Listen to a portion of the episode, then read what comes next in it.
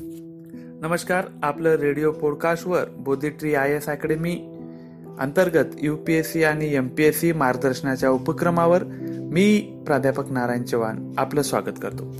विद्यार्थी मित्रांनो कालच्या भागामध्ये आपण ऊर्जा साधनांविषयी थोडक्यात माहिती घेतलेली आहे.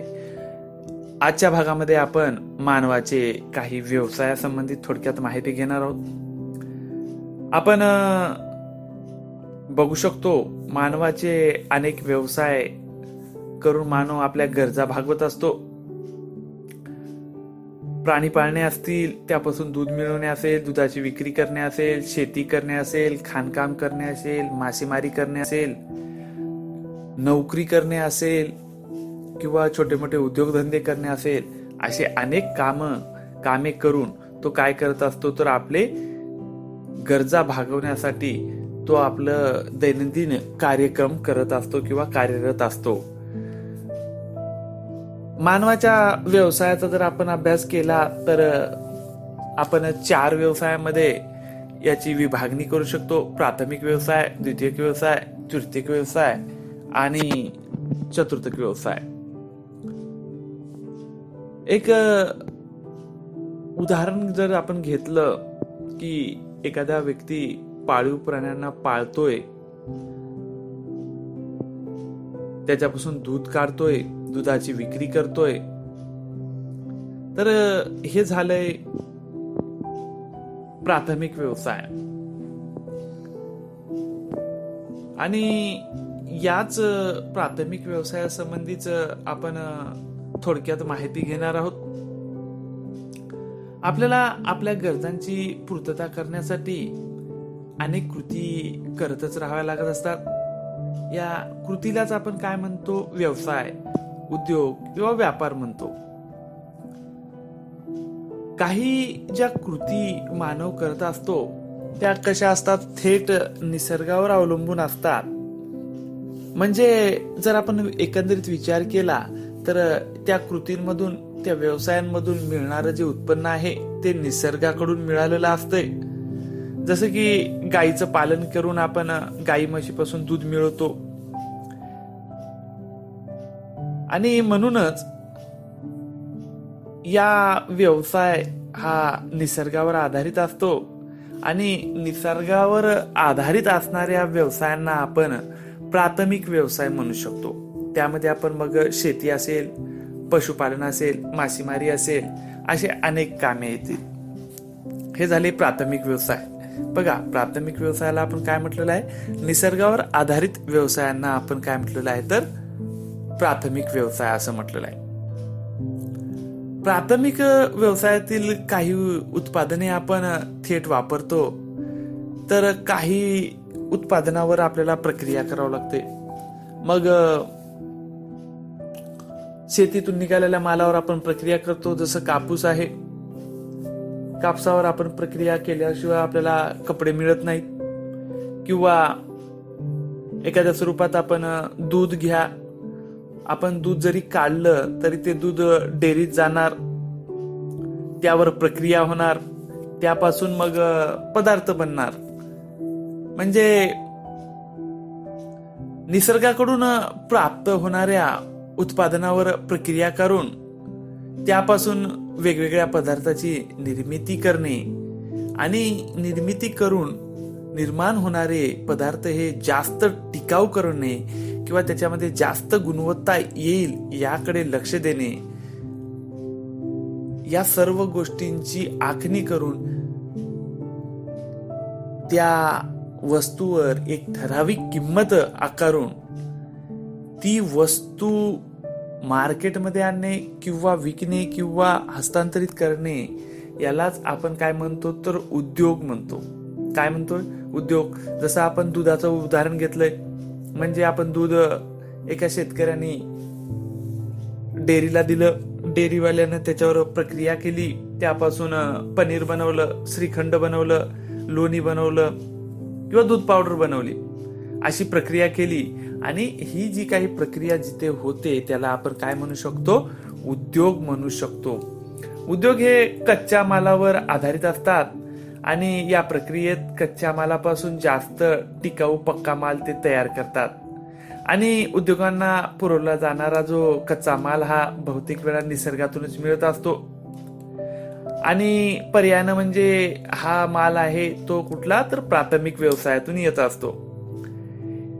द्वितीय व्यवसाय हे प्राथमिक व्यवसायांवरच अवलंबून असतात. म्हणून अशा व्यवसायाला आपण काय म्हटलेलं आहे?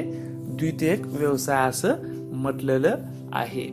म्हणजे एकंदरीत कच्च्या मालावर प्रक्रिया करून त्याला विक्री करणे किंवा जिथे त्याची विक्री होते किंवा जिथे त्याच्यावर प्रक्रिया होते अशा व्यवसायांना आपण द्वितीयक व्यवसाय असं म्हणतो.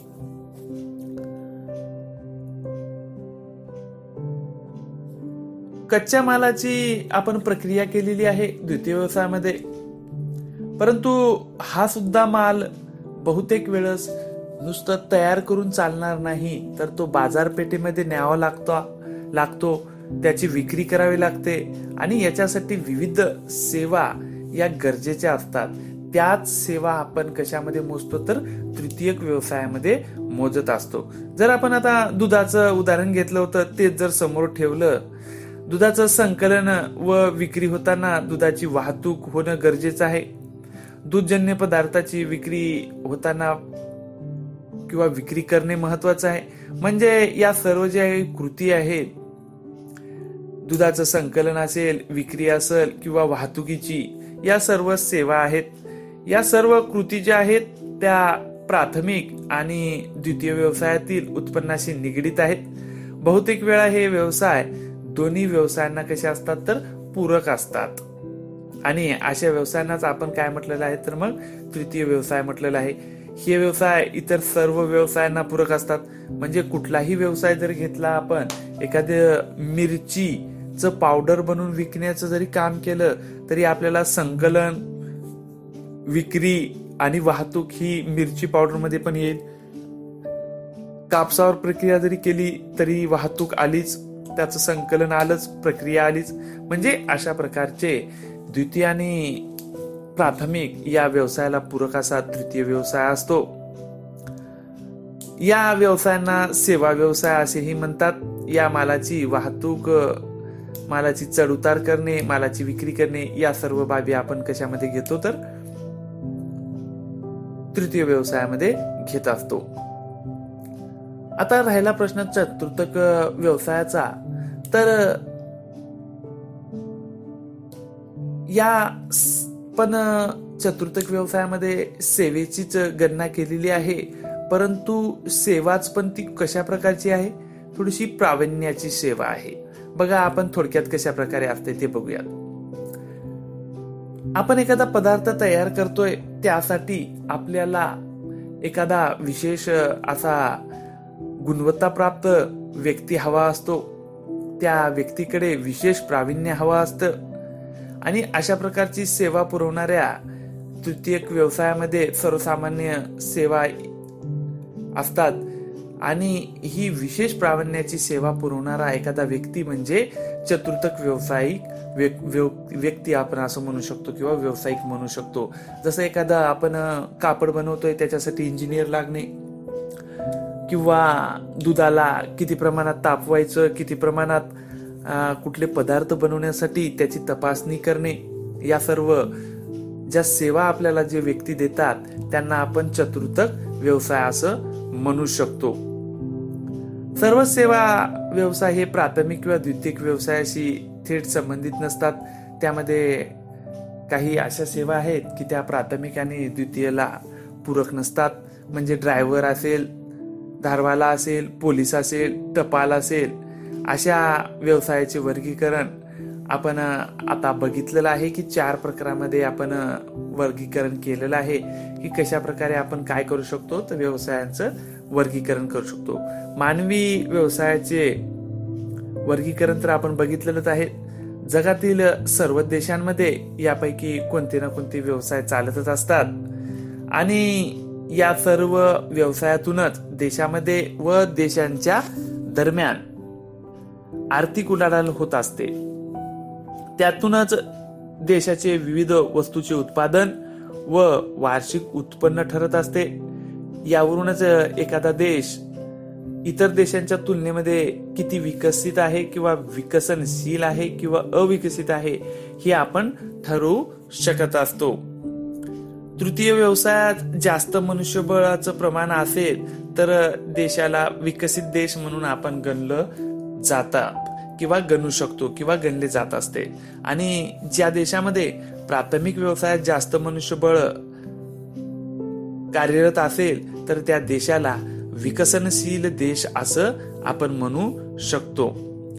तर याच्यावरून आपल्याला माहिती मिळालेली आहे की कुठले व्यवसाय कशाशी संबंधित आहेत आणि व्यवसायाचे चार प्रकार आहेत. पुढील भागामध्ये आपण